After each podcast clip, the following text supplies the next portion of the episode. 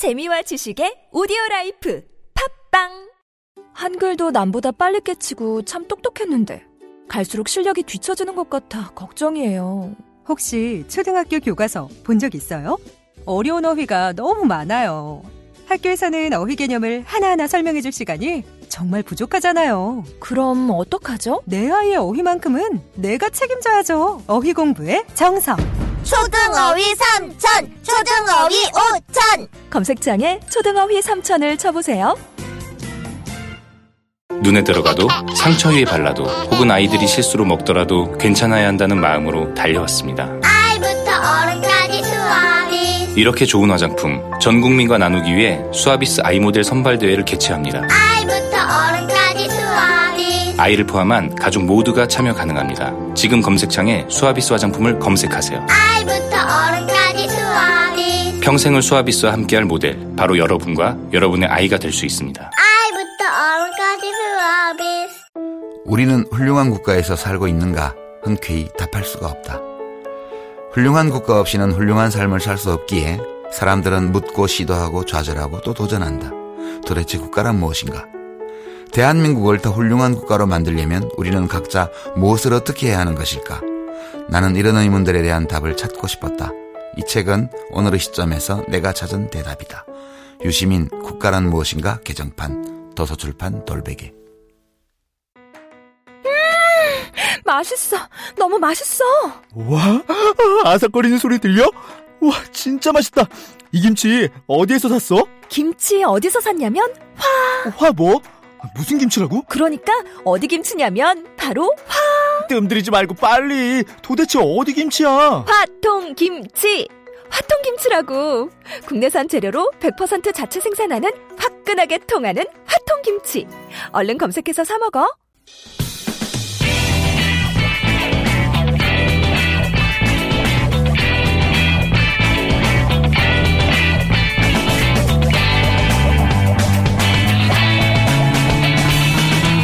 김어준의 뉴스 공장.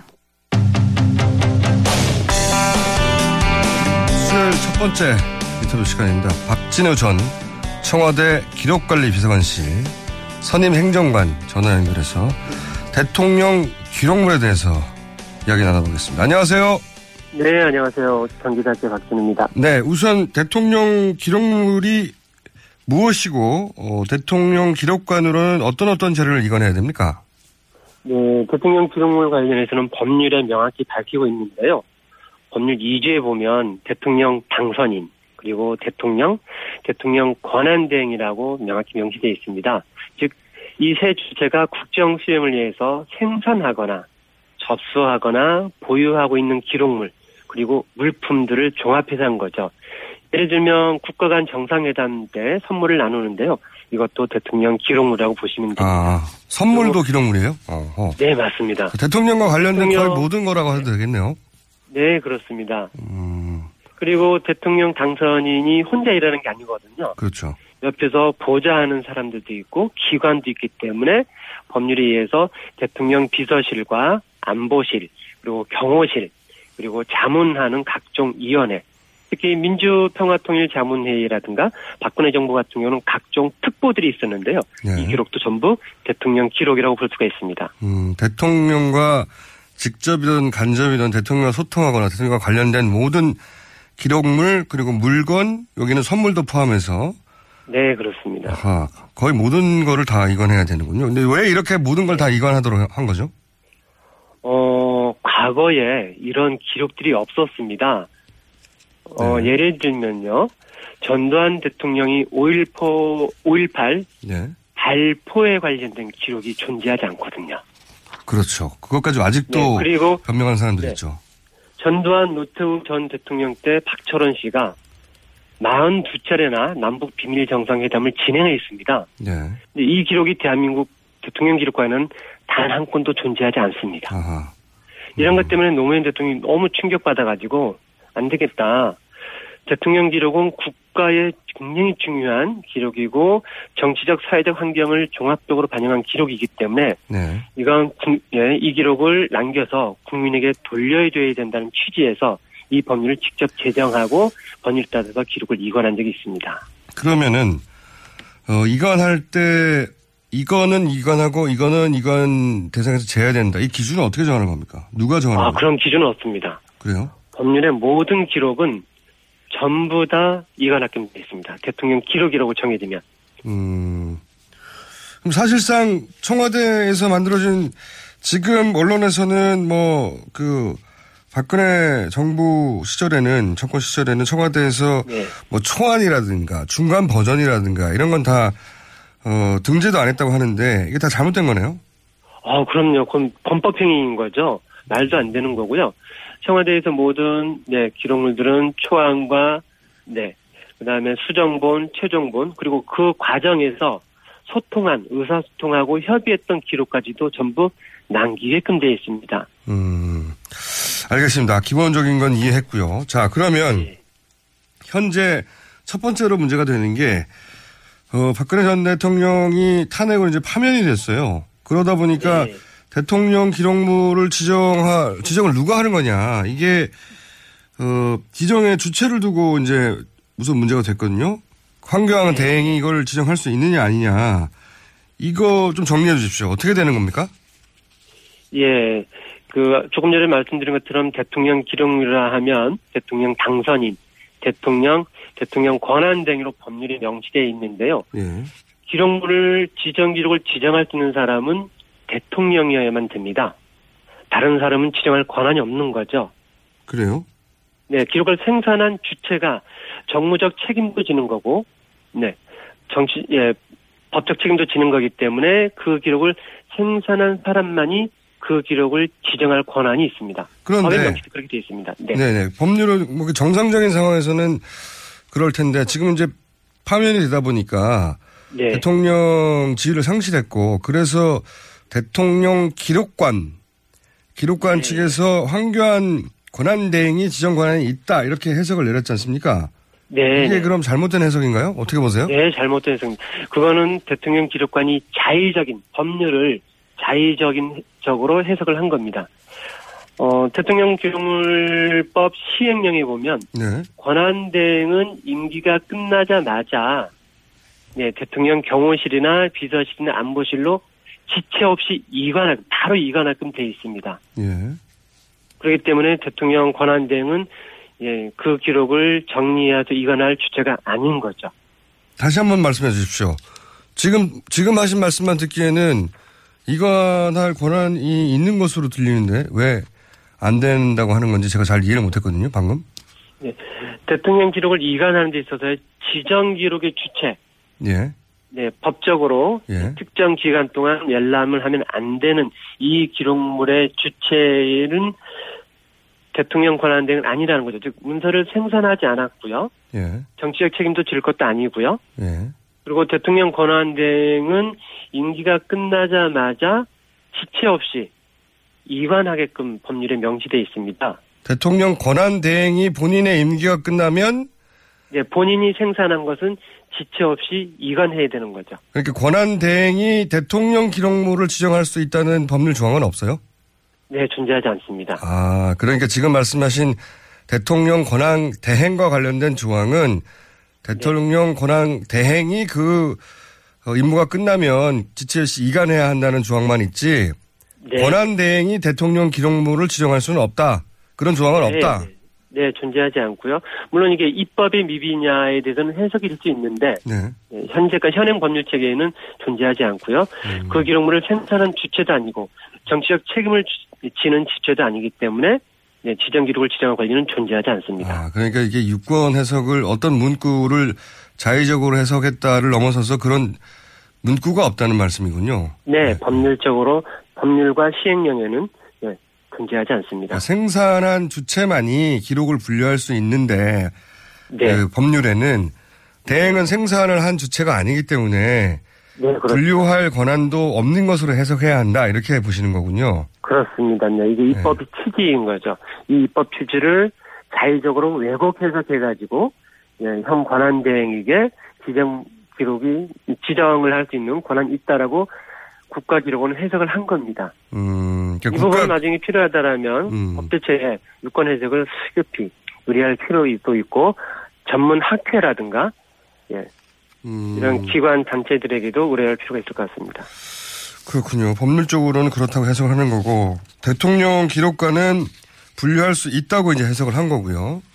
네. 어, 여기는 논란의 여지가 있다는 것이 이제 그러니까 어, 지금 말씀해 주신 거고요. 그죠? 네, 이렇게 지정을 해버리면 안 된다는 거죠. 근데 지정을 해버리면 열람이 제한되지 않습니까? 예, 예. 그게 지정하면 큰일 나는데요. 예. 왜 큰일 나는지 설명을 좀 해주십시오. 왜냐하면 현재 청와대 비서실이나 네. 경호실, 안보실 기록은 예. 이번 국정농단의 핵심 기록입니다. 그렇죠. 예. 네, 이 부분을 만약에 지정 기록으로 해서 최대 30년까지 보호할 수 있게끔 묶어버리게 되면 국정농단의 범죄 기록을 은닉하게끔 보장해주는 거죠, 국가가. 음. 그리고 향후에 검찰과 재판부가 계속 이거를 이렇게 수사를 해야 되는데 수사 기록이 국가가 오히려 감춰서 보관하는 격이 돼버리고 네. 그걸 예, 증명해낼 모든 기록들이 사라져버리게 됩니다. 그 우려는 충분히 이해가 되는데 그러면은 지금 어차피 대통령 이제 헌정사상 처음으로 파면된 거라 이런 네. 상황을 그 예견하고 법률이 제정돼 있지 않은 건데 그럼 네. 지금 어떻게 해야 되는 겁니까? 대통령이 없는데 대행은 안 된다고 네. 하신다면 대통령 비서실 대통령 기록물은 문서를 생산할 때에 네. 이거는 공개 기록이고 이거는 비공개 기록이고 이거는 보안 업무 규정에 의해서 비밀 기록이고 예. 이거는 대통령 기록물 관리법에 의해서 지정 기록이란 등등을 문서를 생산할 때에 설정할 좀 되어 있습니다. 이미 처음부터 네네. 예. 네, 그걸 그 자체로 존중해 가지고 네, 국가 기록원을 이관해 줘야 되는 거죠. 아 대통령 기록물로 지정하면 30년 동안 열어볼 수 없지만 그냥 네네. 이것만 하면 된다는 거죠. 네네. 대통령 아 그 법률적 차이가 있는 거군요. 대분류해가지고 대분류해가지고 이거는 지정 기록을 해야 돼. 이거는 음. 안 해야 돼. 이 부분을 하- 행위를 하면 안 된다는 거죠. 아하 그러니까 지금은 그냥 이것만 해 넣어라. 네네. 어떤 기록물을 어 대통령 기록물로 지정해서 30년 동안 봉인할 건지의 결정을 대행이 하지 마라 이 말씀이네요. 이것만 하지. 그렇죠. 이미 문서 생산할 때 생산자와 대통령 관계 속에 이미 1차 행위는 다 했기 때문에 예. 그 자체를 존중해주면 된다. 이걸 현재 시점에서 만지작하겠다는 건, 네, 그 기록물을 범죄 행위에 관련된 부분들 의도적으로 예, 조작하겠다는 행위랑 동작해 볼 수가 있습니다. 은닉하는 결과를 초래한다. 네, 그렇습니다. 어, 증거를 은닉하는 결과를 초래한다. 근데 지금 대통령 기록물들을 보관하는 기록관에서 지정해도 된다고 해- 유권 해석을 했는데 그럼 이걸 중단시킬 방법이 있습니까? 네, 현재는 법리적으로 위기가 있기 때문에 어려웠긴 합니다만, 네. 네, 그, 이 국정농단의 진실을 밝히기 위해서 일부는 폐기되고 있고, 일부는 유출됐다고 이미 언론을 통해서 나오고 있고, 증언도 나오고 있습니다. 예. 그래서 이거를 막기 위해서는 검찰이 현재 수사 중인 기록이기 때문에, 네. 검찰 스스로가 현재 청와대 기록은 대통령, 그러니까 불법 기록으로서 네. 국정농단 기록이기 때문에 검찰 수사 중이어서 대통령 지정 기록이라는 행위를 하면 안 된다라는 지정 행위 금지 가처분 신청을 내주는 거죠. 검찰이 그렇게 해야 한다. 네. 아하. 이게 좀 어렵다. 그러면 음. 법원이 네. 현재의 기록물을 폐기하고 허위 등록한다는 증언들이 나오고 있기 때문에 네. 향후 법원이 재판 과정에서 증거로 채택될 수 있는 기록이기 때문에 네. 현재 컴퓨터 PC라든가 이지원 시스템이라든가 이런 부분을 증거 보존 신청을 해놓는 제도도 있습니다. 즉 법원이 증인 시민 외에 시민 외에 압수라든가 수색 검증 등을 폭넓게 제도, 인정해주는 제도인데요. 네. 그래서 아예 사법부가 음. 그건 예, 증거물로 채택되기 때문에 증거 보존을 위해서 건들지 마라 음. 하는 제도도 있, 있습니다. 그것도 누가 신청해야 되는 거 아닙니까? 이- 이거는 그렇다면 이거는 사법부가 해야 되는 거죠. 사법부가 사법부가 네. 자체적으로 그런 판단을 해야 하는 건가요? 아니면 이것도 요청에 의해서 사법부가 그런 판단을 하는 건가요? 어, 지금 큰게 흐름 통해서 사법부가 그 부분을 검토하고 있을 걸로 생각이 듭니다. 그래서 알겠습니다. 빨리 처리를 해줘야 될 부분인 거죠. 이거는 검찰이나 사법부가 국가기관이 나서서 그렇게 해서는 안 된다고 막아야 되는 거군요. 네네. 자, 한 가지만 더 여쭤볼게요. 지금 그 대선 전에 국가기록원에서는 대선 전에 이거를 다 지정하고 다 이관하겠다고 이제 얘기를 했어요. 기록원에서는 그 두 달 만에 이제 경험해 보신 분으로 직접 제가 여쭤보고 싶은데 경험을 어 경험해 보신 분으로 대통령 직간접 연결된 기록물들을 지정하고 이관하는 작업이 두 달 만에 가능하나요? 어, 참여정부 시 저희가 직접적으로 이관 준비를 했었는데요. 네. 어, 이관 1년 전에 연습을 좀 해봤습니다. 연습이요? 네, 헌정사상 처음으로 이관하는 거고요. 네. 법률도 처음으로 제정됐기 때문에 네. 이게 지정 기록인지 아닌지, 이게 지정 기록으로 1년짜리인지 5년짜리인지 10년짜리인지, 1년짜리를 15년으로 했는지, 네. 15년짜리를 1년으로 했는지에 대한 부분들을 해서 청와대 전체 직원들이 이걸 다 해본 거죠. 예. 각자 그렇게 생산한, 하고- 생산한 문서들을, 예. 네네. 예. 그렇게 1년 동안의 준비를 하고 나서 또다시 6개월 동안 준비 작업을 했습니다. 1년을 준비하고 다시 6개월 했다고요? 네, 그런 거죠. 왜냐하면 헌정사상 처음으로 있었던 일이거든요. 그때도, 예. 네, 그리고 참여정부 때는 대부분의 기록들이 전자기로 생산됐습니다. 노무현 대통령은 대면 보고나 서면 보고를 받지 않으셨거든요. 음. 95%가 전부 시스템으로 바- 보고를 받았습니다. 그리고 시스템으로 회의를 했고요. 그러다 보니까 이 부분도 최초로 이루어진 거죠. 그러다 보니 그래서 많은 이관 준비와 사례를 남겼고요. 그 과정 속에서 현재 대통령 기록관에 많은 전문가와 경험자들을 배출해내기도 했습니다. 그래서 저희 때는 진행이 됐는데요. 현재 이관이 된다라면 60일에 이관한다는 건 굉장히 어렵지만 불가능하지는 않습니다. 음. 왜냐하면 현재 현 대통령 권한대행은 지정 기록을 정할 법적 권한이 없기 때문에 이 부분은 손을 안 대면 되는 거고요. 아, 이관만 하면 가능하다? 네 네. 이걸 재분리하지 않기 때문에. 그럼 거꾸로 다 지정해버리면 어때요? 큰일 나는 거죠. 그건 아까 좀 전에 말씀드린 것처럼 번제 기록을, 국정문단의 번제 기록을 은닉하겠다고 의도적 한 행위. 시간이 없다고 다 지정해버릴 수도 있겠습니다. 그건 불법 행위인 겁니다. 권한 있는 사람이 아닙니다. 알겠습니다. 이게 왜 중요한 네. 얘기인지, 그리고 네, 이게 왜 그리고 두 번째로는. 예. 대통령 기록물 생산 기관들이 대부분 이제 직무가 다 끝난 거죠. 그래서 음. 모든 일을 손을 놓고 이것만 하고요. 세 번째로는 그 누리집 기록, 즉 홈페이지랑 기록들이 있는데 이런 네. 기록은 손을 놓고 정권이 교체돼서 이관해도 무방합니다. 한 가지만 더 여쭤보겠습니다. 저 시간이 다 돼가지고. 네. 만약에 그, 그 메인 서버에 뭐 기록이 다 남다고 했는데 이 메인 서버도 다 포맷하고 삭제하고 디가우징하고 그러면은 사실은 전산 기록은 다 사라지는 거 아닙니까? 네, 맞습니다. 그건 다 사라지는 거죠. 음. 그건 절대 그런 행위는 존재해서는 안 됩니다. 알겠습니다. 왜 이게 중요한지 알겠고요. 이 문제는 저희가 계속 짚어볼게요. 그때 연- 또 연결해 보겠습니다. 오늘 말씀 감사합니다. 네, 감사합니다. 네, 지금까지 박진우 전 청와대 기록관리 비서관실의 선임 행정관이었습니다. 똥은 싸고 다니냐? 미치도록 싸고 싶다. 빅동의 추억. 미국 장사랑! 구렁이 똥 이뻤다. 장이 살아야 내 몸이 산다. 혈중 콜레스테롤 개선과 배변 활동에 도움을 주는 건강 기능 식품입니다. 빅동의 추억. 미궁 장사랑. 지금 검색창에 미궁 장사랑을 검색하세요. 이건 제가 싸보니까 효과가, 싸보니까? 써보니까 효과가 있는 것 같아요. 미 항공우주국 나사에서 우주인들의 비상식량으로 쓴다는 남미 최고의 완전식품 마카 플러스 한국에서 가장 비싸고 귀한 식품이라는 산삼 플러스. 거기에 한국인이 좋아하는 녹용까지 녹용까지. 일단 이 세 가지를 모두 넣은 제품이 나온 거니까 마카 산삼 녹용. 대박. 좋은 건 다 있네. 031-323-2559 영한네이처 yhnaturi.com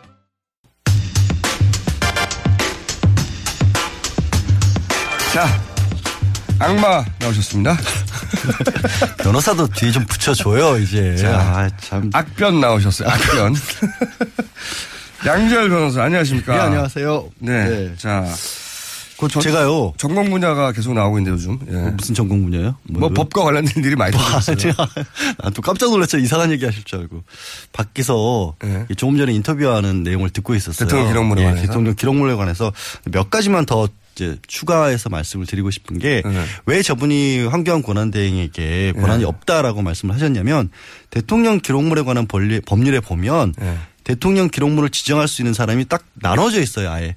대통령이 할 수 있고 권한 대행이 할 수 있고 당선인이 할 수 있다라고 되어 있어요. 네. 그 얘기는 대통령이 없을 때 권한 대행이 대토 그러고 나서 그 세 사람이 생산한 기록물에 대해서 지정을 한다고 돼 있어요. 각자. 각자. 그러니까 대통령이 지금 같은 파면을 당하면 대통령이 일할 때 만든 걸 그 뒤에 바톤을 받아서 권한 대행이 할수 있다는 얘기가 아니라 그렇죠. 12월 9일 날 소추가 가결돼서 직무가 정지됐으니까 네. 12월 9일 이후부터 권한 대행이 일을 하면서 만들었던 문서들에 관해서 그것만 권한 대행으로서 지정할 수 있다는 취지로 거지. 봐야 되는 거예요. 법률 자체가 그렇게 나눠져 있기 때문에. 만든 사람만 그걸 지정할 수 있다는 건 당연하잖아요. 그건 너무 당연하죠. 만들지도 않은 사람이 보좌 기관이 어디 있으며 그 사람들 사이에 이 내용이 보면 왜 그러냐면 사생활과 관련된 부분도 지정할 수 있도록 돼 있거든요. 네, 네. 만들지도 않은 사람이 사생활 관련 부분인 걸 어떻게 알아요?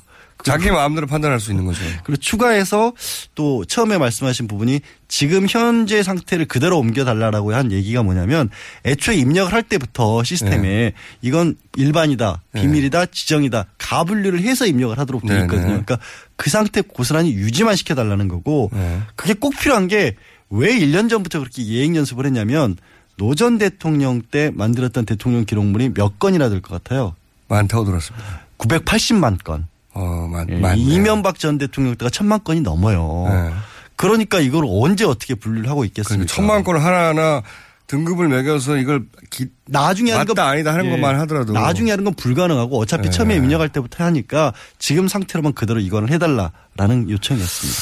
그러니까요. 근데 그렇게 하지 않을 것 같아요. 왜냐하면 그 계속 우리가 우려하듯이 그 속에서 혹여라도 혹여라도 혹여라도 지금 검찰 수사에 증거가 나올까봐 하는 우려에 다 지정해 버리지 않을까 이런 걱정이 있는 거죠. 그걸 찾아야 되는 그러니까 묶어야 되는 거고 이제 아까 증거 보전 신청 같은 경우는 검찰이 해야 법원이 판단할 수 있습니다.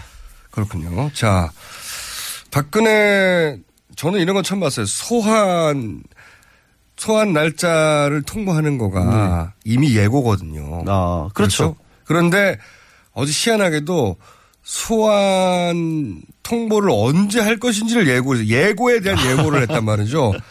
이게 이상하지 않게 느껴지시겠지만 이게 대단히 이상한 거예요. 예고를 예고한 거거든요. 어, 워낙 비정상인 상황이니까 또 이제 기자들 입장에서는 초유의 관심사고 네. 뭐 애초에 월요일부터 수사를 들어가니 마냐라고 얘기를 했고 저는 이 시그널은 박 전 대통령 측에게도 하나의 시그널이 됐을 것이다. 언제쯤 아프실 예정인가를 결정할 수 있도록 정했을 것이다.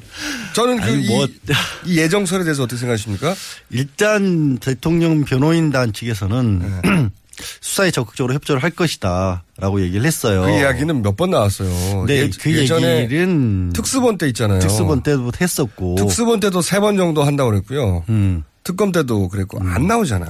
그러니까 저도 하려는 얘기가 뭐였냐면 네. 그 얘기를 하려고 그랬는데 왜 뺏어서 하세요? 아침부터 얘기했거든요. 아, 그러니까 아 음. 정치적으로는 약간의 뭐 여론전 우리는 이렇게 잘 하려고 한다라는 걸 먼저 밝혀놓고 그 다음에 두 번째 실제 실행 단계에서는 다른 이유를 대겠죠. 불가항력이죠. 뭔가 준비가 덜 네. 됐다든가 불가항력이 뭐가 있어요? 이 몸이 아픈 것밖에 없죠 사실. 그러니까요. 그래서 아프실 예정인 것 같다고. 몸이 제가. 아플 수도 있고 이제 앞에 이제 결사대가 조직돼 있잖아요. 네. 그집 앞에 사제라고 부르는데 사제라고 부르는 게좀 자태. 마땅치가 않아서 네, 자택. 자택 앞에 결사대가 있는데 그분들이 결사항전으로 막고 있다. 그 아픈 마음을 어떻게 내가 그, 그 뭐라 바라본 국민을 네. 아니 그거는 한두. 번밖에 안 통하거든요. 처음에 가서 사람들이 막 극단적으로 하면 물러날 수는 있지만 검찰이 공권력이 그걸 계속 물러날 수는 없기 때문에 두 번째는 집행된단 말이죠. 그 방식으로는. 근데 그거를 한 이렇게 판단할 것 같아요. 한 20일 정도만 넘기면 될 것 같다. 그렇겠죠. 왜 왜냐하면 4월이 대선이 넘어가고 그러면. 대선이 시작되니까 그때 가서 검찰이 무리하진 않을 것이라는 판단할 수 있기 때문에 그리고 다음 정권이 생기면 뭐 탄생하면 다음 정권과 딜이 가능할 것이다. 그렇죠. 그리고 보통을 봐도 이제 일반적으로 체포 예를 들어 강제로 영장을 발부를 받으려면 뭐 그게 정해진 건 아닌데 보통 한 세 번은 부른 다음에 보통 그래요. 보통 세 번 부른 그리고 일정도 원래 조율합니다. 어, 일정도 조율해요. 그게 예. 뭐 아니 그렇잖아요. 뭐 직장 다니는 사람도 있을 수가 있고 아, 이 경우는 아니지만 이분은 아무데도 안 가시는 분이긴 한데. 어쨌든 예. 보통 세 차례까지 하는데 이 경우에는 어제 얘기한 것처럼 통보에 통보 예고까지 했던 거는 그런 것까지도 저는 검찰이 계산을 한 것이라고 봐요. 또 하나 그 일정도 조절하려고 하겠지만 저는 대통령 변호인단 대리인단 측에서 아마 장소도 딜을 하려고 할 공산이 있습니다. 장소는 그 얘기가 나오는 이유가 지금은 이제 일반 조사실밖에 없잖아요. 과거에는 대검 중수부가 있어서 완전히 일반 조사실하고 격리된 장소, 그러니까 그 사람만 드나들 수 있는 곳이 있었는데 지금은 그런 곳이 없어요. 아시다시피 이제 뭐 화장실도 본인 것만 쓰셔야 되는 습관이 있으시기 때문에 이거 따로 보장을 해드려야 되는데 예전에 그 경우는 다르지만 이런 경우 있었거든요. 이명박 어 당선인 시절에 그 당시에 특검 대상이었잖아요. 그래서 그 곰탕집에서 한 그릇 먹으면서 그냥 인사하고 갔잖아요. 근데 아, 그때하고는 너무 좀 정반대 케이스죠. 정반대죠. 당, 선인이고 이제는 파면인인데. 그리고 근데 저 혐의가 너무 커져 있기 때문에 그런 식의 시도를 아니 변호인단 측에서는 가능한 모든 방법을 써야 되니까. 밖에서 봐달라 만나달라 지금은 그건 안 된다라고 어제 이제 안 된다고 박았죠. 하겠지만 그런 그 실갱이를 하면서 조금이라도 그러면서 시간을 볼 가능성은 예, 왜냐하면. 그렇게 하고 검찰 안 된다고 하면 그러면 가서 얘기해 보겠다. 가서 얘기해 보고 2, 3일 있다 또 가가지고 또 다른 제안하고 뭐 이런 식의 시간 근데 그것만으로 안 될 테니까 20일을 보내는 게 필이 아프신 게 필요하거든요. 근데 아픈 아프시- 걸로는 이게 네. 어려운 게 만약에 구속 예를 들어서 구속이 돼 있거나 수감 중에 몸이 아파서 집행정지 신청을 하려면 병원에서 진단서를 떼서 의사가 지금 상황에서는 뭐 바깥에서 치료가 반드시 필요한 상황이다 수사를 받기도 어렵다라는 것을 객관적인 증거 자료를 제출을 해야 돼요. 그러면 그것도 그걸 그냥 바로 검찰이 받아들이는 게 아니라 검찰이 해서 법원까지 같이 결정을 하는 건데 수사도 받기 전부터 그 얘기를 하기는 어렵거든요. 아니 그러니까 네. 나는 아픕니다. 이렇게 말로 하는 게 아니고 제가 이제 오늘 저도 생각을 해봤어요. 그쪽 편에서. 그쪽 편에서 무슨 방법이 있겠나. 방법이 없단 말이죠. 방법이 없으니까 통상적인 휠체어 방법도 안 통하고 그건 너무 뻔뻔히 보이니까 그 급히 아프실 예정으로. 급히 밤 한밤중 같은 때라든지 응급실을 이용하시는 걸로. 그렇죠. 아니면은 급히 의사들이 몇 시 집으로 들어간다든지 음. 뭐 이런 긴급한 이머전시 상황이 발생하지 않겠는가. 아니 근데 그럴 경우에 우리가 어떻게 합니까? 방법이 없죠. 사실은. 뭐라고 할 수도 없고. 방법이 네. 없죠. 67세 노년의 여성이 그러니까 아프다고 하면 아플 수도 있으니까요. 밑작업을 이미 좀 깔고 있는 것처럼 보이는 게 네. 갔다 들어와서 나와서 뭐 날이 춥다는 둥. 다리를 접질러서 몸이 불편해 보인다는 둥. 밑밥을 많이 뿌리셨어요. 또 그러고 나서는 뭐, 모 의원 같은 경우에는 아, 대통령에서 물러나면 대체 뭘 더 바라느냐라는 식으로 아예 대놓고 얘기를 하고 이런 있고 거를 이제 전문 용어로 복선이라고 하죠. 복선. 쉽게 갑시다 밑밥. 영화에서 그러니까 대선 이후로 밀어달라고까지 아예 공개적으로 요구를 하고 있거든요. 그러니까 포토라인에 서- 쓰게 하는 게 안 된다고 생각하는 거고 또 하나는 저런 것도 있습니까? 변호사 하셔서 아- 아시겠지만 이 초보 피고인들은 말이죠. 검찰 앞에 가면 다 말하려고 해요. 어. 그렇죠. 자기가 말하면 검찰이 자기를 이해하고 설득될 거라고 생각하는 피고인들이 굉장히 많아요. 피- 초보 피고인들이. 그게 사실은 검찰이 가장 기대하고 있는 그렇죠. 부분이에요, 가장 사실은. 원하는 거죠, 그게. 왜냐하면 그냥 술술술술 굉장히 잘해주면서 고개 끄덕끄덕하면서 아 그거 뭐 선의로 하신 거 맞죠? 그러면 네. 이제 어 재단하고 나는 공익 사업을 위해서 하려고 한 거다. 봤자 내 주머니엔 들어온 거 하나도 없지 않느냐 하면서 술술술술. 다 풀어내시면 왜 최순실에게 그 일을 맡길 수밖에 없었는지 나는 가족이 없기 때문에 네. 그 믿고 맡겨야 되는데 그뭐 주변에 있는 공적 기관을 이용을 하자니 대통령 업무는 아니지 않느냐 공식적으로 이런 얘기를 해줘야 되는데 그런 얘기 를 몰아가는데 검찰은 선수고요. 최고의 어떤 타이밍이죠 지금. 선수고요. 선수고 어, 박 전 대통령은 거기에는 초보의 초보거든요. 초보라기에도 본인은 그렇게 생각 안 하실걸요? 그렇죠. 나는 다 알고 있다고. 그러니까 검찰이 원하는 답변을 다 할 가능성이 높아요. 그래서 검찰도 속도는 낼 거예요. 저는 금요일 그렇기 정도. 때문에 변호인단은 그냥 들고 볼 수가 없는 겁니다. 변호인단이 아직까지는 괜찮아 보이는 게 지금은 탄핵 심판 때 변호인단이 그대로 유지가 됐어요. 일단은 물론 그쪽에서도 앞으로는 형사재판 전문가들을 더 영입을 하겠다, 네. 더 확장을 하겠다고 하는데 그것도 시점도 중요한 게 그 전에 그 전에 저는 소- 소환 조사가 좀 필요할 것 같은데 하나의 전략으로 또 쓸 수 있는 게 그거네요. 대리인 선임이 아직 덜 됐다. 그것도 있고요. 예. 여하간 제가 보기에는 포토라인에 최소한 20일 이내에 안 쓴다고 봅니다. 세워야 하죠. 반드시. 그래야 수사가 제대로. 이루, 이루. 네. 아프실 예정이라고 저는 쭉 첫날 조원준 의원이 그 멘트를 하자마자 아, 아프실 예정이구나. 저도 솔직히 그건 걱정돼요. 세워야 합니다. 반드시 근데. 자, 그러면 출국 금지는 할까요? 출국 금지는 처음에 태도에 따라 다르겠죠. 그러니까 출국 금지를 일종의 심리적 압박 수단으로 쓸 수는 있겠죠. 충분하게. 처음에 소환을 했는데 얘기한 것처럼 명백하지 않은데 아프다라든가 다른 이유를 들어서 안 나온다고 하면 혹시라도 도주 우려가 있다는 명분이 나올 수 있는데 지금 당장 하기는 좀 어려워 보여요. 압수수색은 할까요, 청와대? 압수색은 청와대 압수색을 막기 위한 움직임처럼 보이는 게 황구란 대행이 저 비서실장이나 경호실장 사표 지지한 것도 다 반환시켰더라고요.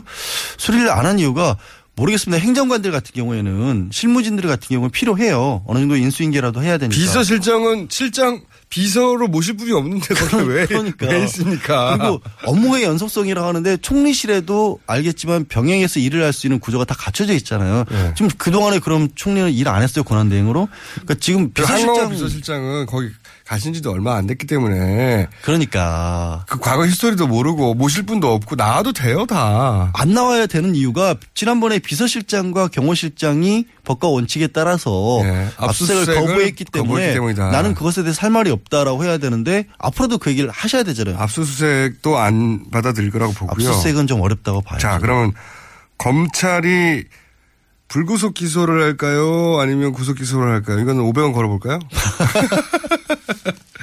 지난번에 건 거 지금 갚지도 않고 37억을 언제 갚을 거예요? 기억나지 않고요. 기억나시 녹음돼 있는데 하여튼 저는 불구속 기소 쪽에 더 무게를 둬요. 저도 일단 검, 찰이 예. 구속 기소할 만큼의 예. 어, 올인을 못할 것이다 저는 생각합니다. 아니 그거는 여러 가지 이유가 있는데 일단 주변 사람들이 다 구속이 돼 있다는 게 오히려 검찰 입장에서 약점이. 법리적으로는. 그렇고요. 예. 예. 그리고 어디 안 가고 그렇죠. 갈 수도 예, 없고. 갈 수도 없고 만약에 출국 금지한다면 더더욱이나 어, 다 나갈 수 예. 없다는 여러 가지. 그러니까 이거는 순수하게 법리적인 이유였어. 그리고 구속이 꼭 이게 꼭 원칙은 아닌 거거든요, 사실은.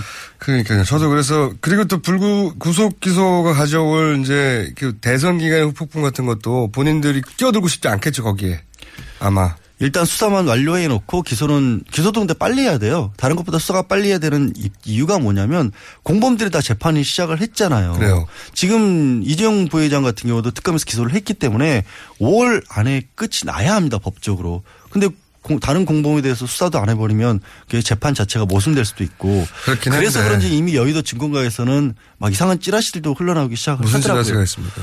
예를 들어서 삼성 같은 경우 수사가 무난하게 잘 될 것 같다라는 식의 음. 그러니까 주가와 관련됐다는 식으로 나오는데 이것도 여론전일 수도 있거든요. 가능성은 여러 가지가 있는 거니까. 네, 삼성 주가는 아주 요즘 잘, 잘, 잘 나가고 있어요. 예. 이게 우리가 이, 이 30년 이상 쭉 들어왔던 재벌 구속하면 경제가 어려워진다는 거는 그건 10년도 넘었죠. 말도 안 되는 뭐 근데 어쨌든 아직도 노년층에서 그런 얘기 많이 합니다. 삼성 그 구속하면 뭐 큰일 난다고. 큰일은 커녕 잘 나가고 있어요. 음, 더 안정될 거라는 진짜 구속할 걸- 많죠. 아니 경기가 어려면 가끔 구속해 줘야 될 것 같아요. 이렇게 주가가 올라가는데 거꾸로. 알겠습니다. 경제 전문가가 된 것 같아요. 오늘은 아니 실제 파면 그냥 인용 파면 직후에 주가도 올랐지만 여러 가지 경제 지수가 그 경기 지수가 좋아요. 해외에서는 투명성이 제고됐다 그래서 대한민국의 경제 성장을 lạc관적으로 보기 시작하는 게 많아요. 경기. 지수도 좋아요. 백화점 이용률 올라갔고요. 굉장히 올라갔습니다. 자, 어, 악마 양지역은 큰 내용이 없네요. 네. 뭘 내용이 없어요. 여태까지 설명드렸잖아요. 자, 지금까지 양지에서 양지를 지향하는 양지열 변호사였습니다. 감사합니다. 네, 고맙습니다.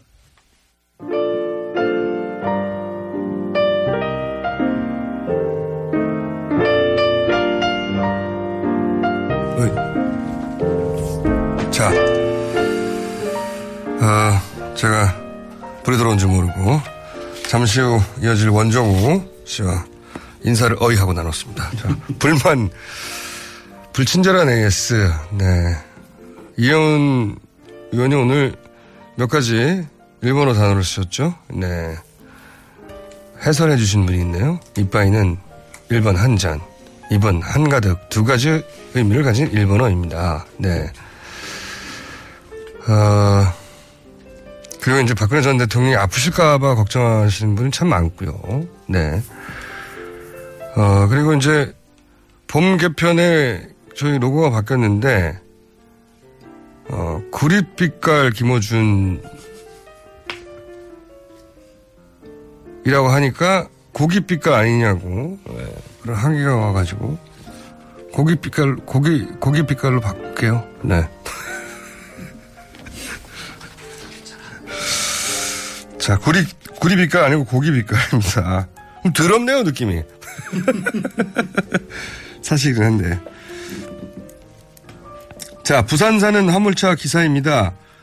왜 안 나옵니까 라디오에서 화를 내시는 분이. 죄송합니다. 저희는 수도권 교통방송이에요. 네. 그러니까, 어, 데이터 무제한으로 바꾸신 다음에 앱으로 들으셔야 됩니다. 저희한테 왜 안 나오냐고 화를 내고 막 유튜브로 듣다가 데이터 요금 폭탄을 받으셨다고. 네. 어, 기사님, 여기는 수도권 공영방송입니다. 네. 거긴 안 잡힙니다. 네. 어, 무제한 요금제 보내드립니다. 여기까지 하겠습니다.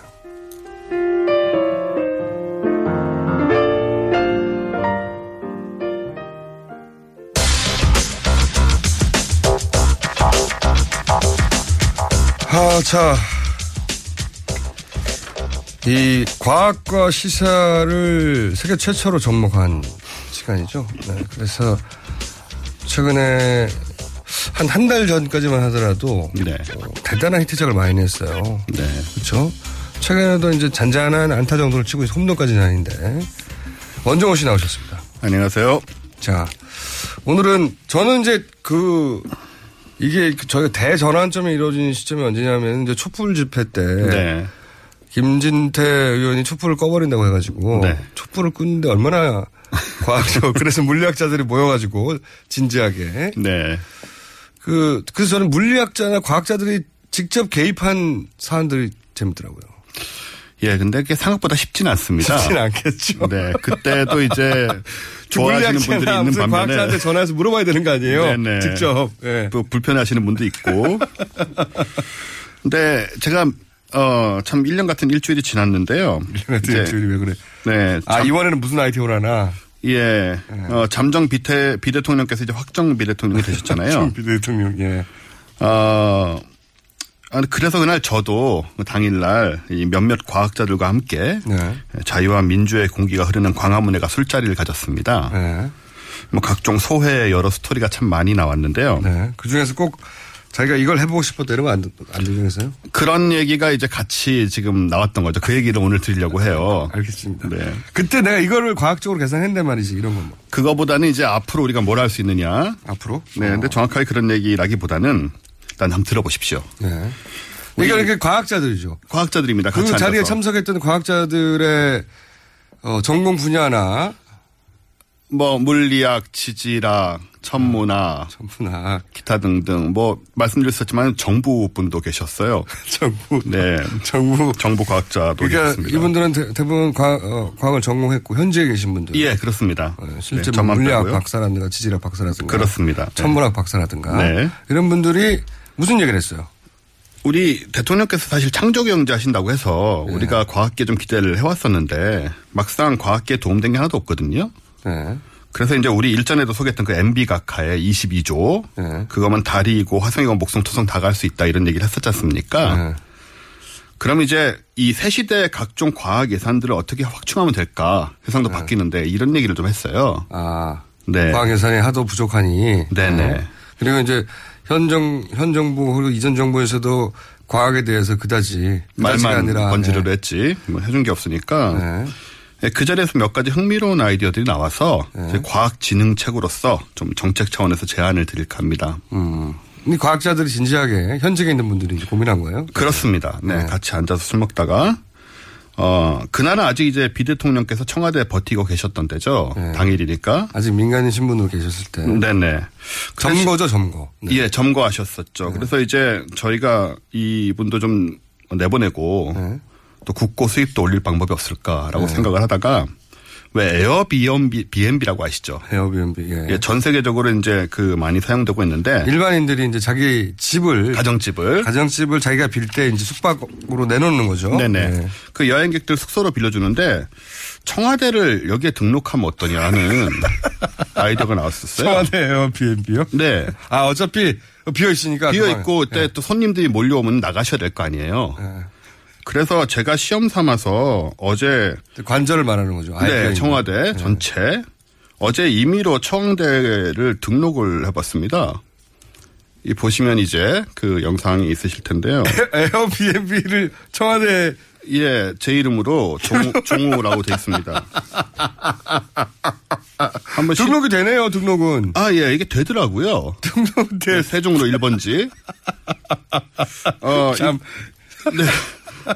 에어비앤비에 청와대 사진 올려놓고 등록을 했어요. 가격이 예. 1박에 999만 원이네요. 예, 천만 원 했는데 이상하게 마지막에 5원인가 빠졌습니다. 이걸 등록할 때 정해야 할 여러 항목들이 있어요. 집주인이 아닌데도 등록이 되네요. 되더라고요. 그게 포인트인데요. 어. 떻게 보면 국민이 집주인이니까 라고 네. 생각을 한번 해볼 수도 있고요. 어, 집의 종류는 뭐 이것저것 있는데 궁궐이란 메뉴는 없어서 성으로 했고요. 성도 있더라고요. 그 다음에 침실 수 이런 게 다 있어요. 등록하는 게. 그 침실은 한 개고 아시다시피 침대는 세 개로 네. 했고 비치된 품목으로는 이제 중요한 헤어 드라이어. 그리고 반려동물 체크했습니다. 왜 강아지 아홉 마리 두고 가시잖아요. 네, 네, 네. 반려동물이 이미 있는 걸로 여기에. 또 트레이너 두고 가셨으니까 헬스장 사용 가능한 걸로 하고 최대 숙박일 수를 정해야 돼요. 그래서 박근혜 비대통령 아버님이 여기 18년 계셨잖아요. 18 곱하기 365 하니까 6,570박이 나오더라고요.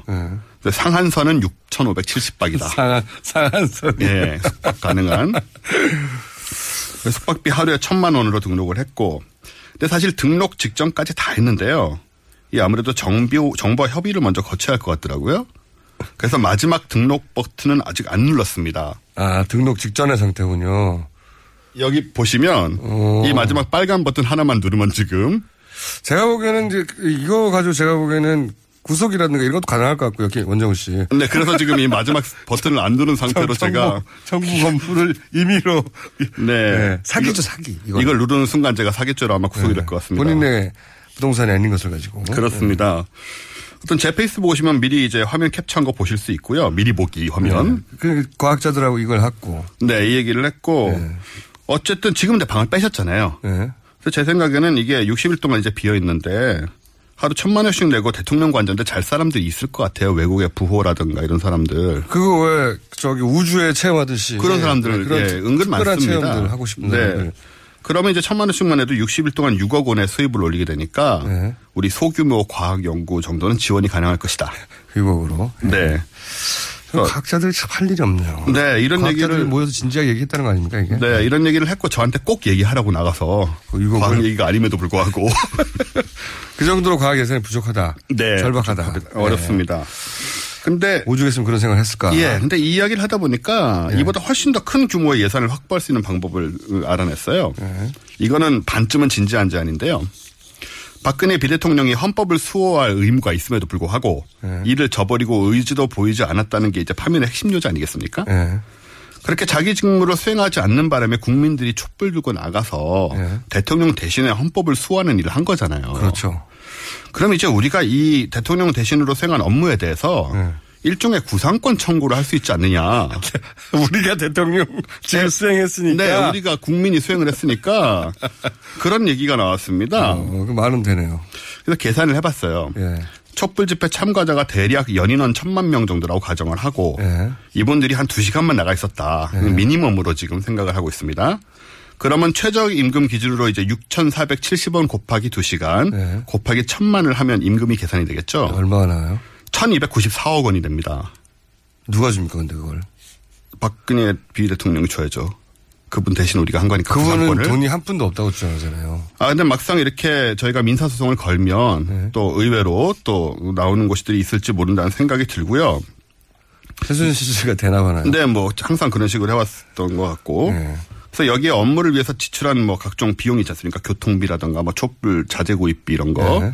그런 걸 포함하면 적어도 1,500원, 1,500억 원 정도는 가능하다. 구상권을 기반으로 해서 재산 환수 그 법안을 마련하고 네. 그것이 환수되면 그걸 촛불 집회에 참여했던 모든 분들에게 그렇죠. 어, 대략 시간 곱하기 해가지고 아니면 아주 믿을 수 있는 뭐 재단을 만들어서 이 정도 돈 있으면 재단 만들 수 있습니다. 네. 재단 과학 재단을 만들어서 네, 이렇게 집단 소송을 걸자는 거죠. 네.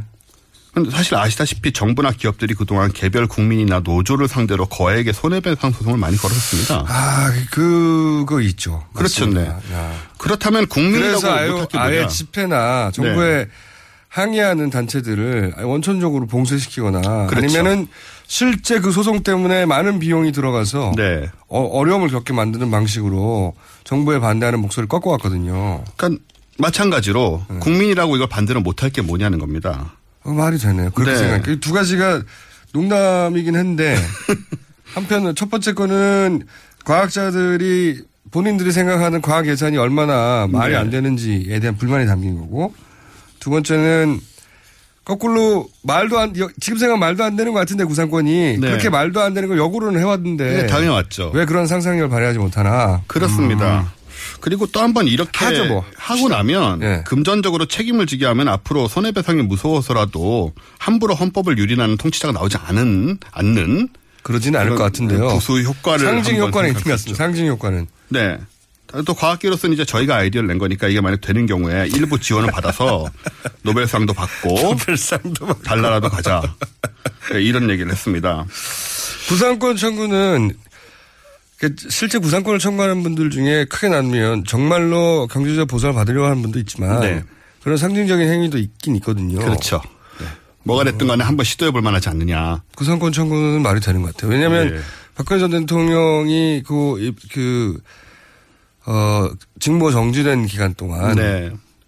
그 사이에 국민들이 받은 스트레스도 엄청났고요. 네. 여러 가지 어떤 뭐 정신적인 스트레스 외상 이런 네. 것까지 다 합치면 엄청난 금액을 우리가 청구할 수 있다고 보고요.